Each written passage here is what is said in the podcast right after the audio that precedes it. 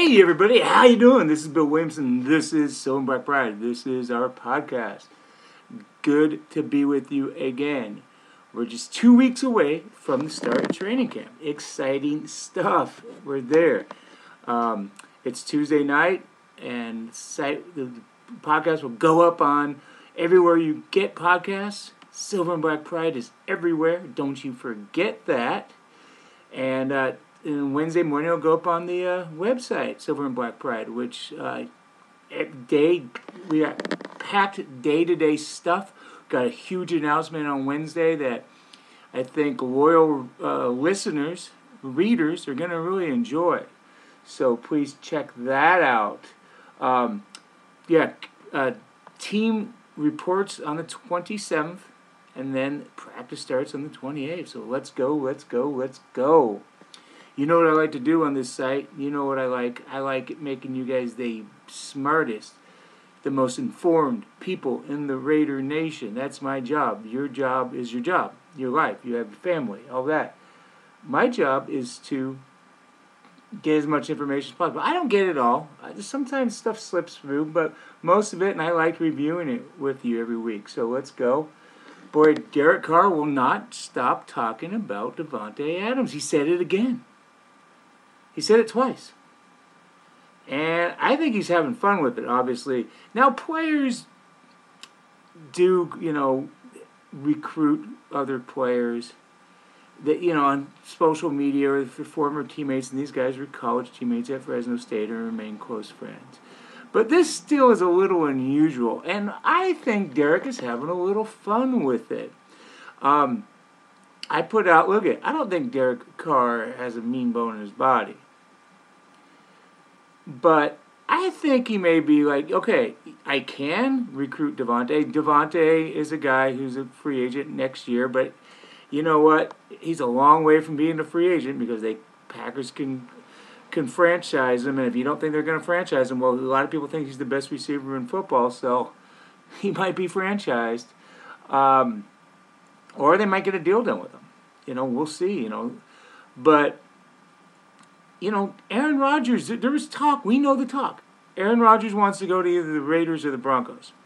Well, don't you think that has to piss off the quarterbacks in those two teams just a little?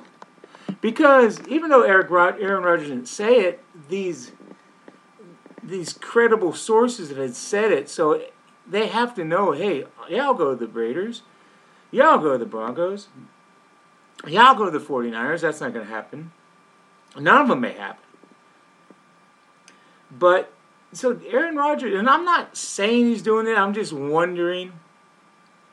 Okay, you want to you want to steal my job? I'm going to talk about stealing your your best player, your best teammate. So I think there's just having fun here. It's just gamesmanship. We'll see what happens, but this is a little unusual. It really is. I want to give kudos, tip of the cap to Derek Carr for some really strong words he said last week while he was in Tahoe at the American Century Golf Tournament about Carl Nassib. You know, Carl is a very important figure. You're going to be hearing a lot about him, the first openly gay active NFL player in history. And it's just, again, I've told you this, I'm proud to be covering this team during this time. And I, I feel a real responsibility. Um, Derek, some people kind of, Derek made a statement right after Carl came out, and it was kind of vanilla, and some people kind of said, but Derek was stronger last week and basically said, we got this guy's back. You mess with him, you mess with us.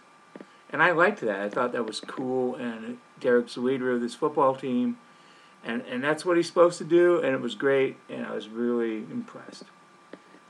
Also, last week, a lot of Derek Carr talk. Um, he was t- uh, he said, "Hey, we could have been twelve and four," and Pro Football Talk did a thing, and I, hey, Derek Carson, we're like, you know, th- four plays away from being twelve and four. That's fine, but as I pointed out, and other people did too, I tweeted. Some people got pissed at me.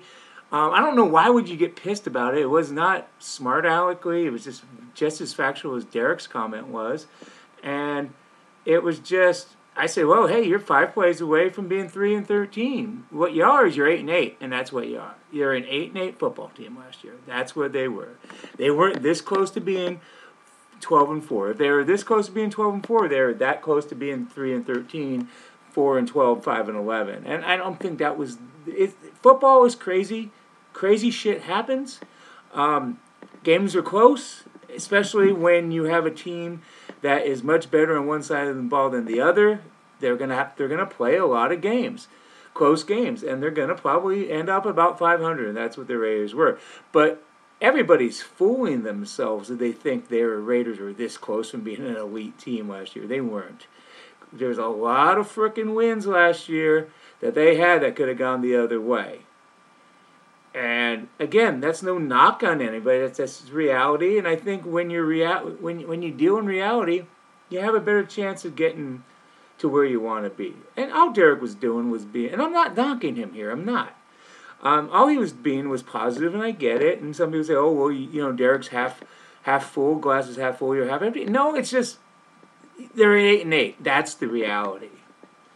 So time's over being positive. Time is here to go make plays, and that's what they all got to do. So there you go. Um,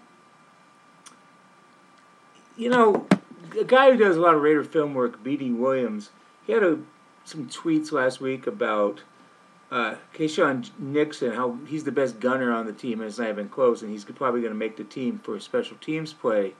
And if that's the case, and I, you know, I totally trust BD and I like BD, and again, we have something to talk about here soon.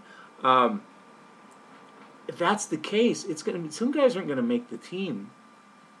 You know, um, because that cornerback position is so loaded, loaded with names. But I mean, Amik Robertson, Hobbs, you know, you know the veterans that they signed. Um, so there's going to be some guys that don't make the, the team that are going to have some interesting names. But you know, if, a guy, if, if the other cornerbacks play great, and then a guy like Gillespie or Deablo, you know, these picks, Tanner Muse, remember him? He's third round pick last year, but seemed so long ago. If, if these guys can be, you know, special teams war daddies, like Tanner Muse said he was going to be, maybe Nixon isn't guaranteed. So I think that's something to really watch for in camp. I think there's a lot of great battles to expect, and I think that's one of them. So I'm excited to see it. Um, this week I did my AFC West, and I'm going to wrap up the show on this quick show. It was not a busy week at all, um, and that's okay. The busy times are coming. We don't have to. I don't have to sit here and drone and drone and drone. That's not what I like to do. I like getting in, being dynamic with the news, and getting out because your time is valuable. Um, I did an AFC West, all AFC West team. Um, I, think I had eight Chiefs, seven Chargers, four Broncos, and three Raiders. That counts to 22. I didn't do special teams. I I just did offense, defense. Um, so does that mean I think the Raiders are the least talented team? No, it's just the way it fell. You know, it's just it's just you know some teams are strong at same positions. Some you know, there's some positions that aren't strong. It's just why I think the Raiders are a deeper, better team than the Denver Broncos, and I think they'll have a better record than the Denver Broncos. I'm, I'm not expecting much from the Denver Broncos. I'm kind of expecting something from the Chargers. They got a really good team, I, and they've had a good team. They've had crazy coaching decisions. I, I think Brandon Staley is going to be a good uh, coach. If they get good offensive play calling and smart clock management. That was an issue last year. Chargers could be good if they can stay healthy, and that's always an issue with the Chargers. Can they stay healthy? Chiefs of the Chiefs.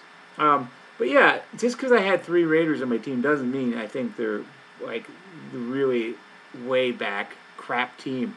My my guys who made the team were Josh Jacobs, Darren Waller, and, and Jonathan Hankins at defensive tackle.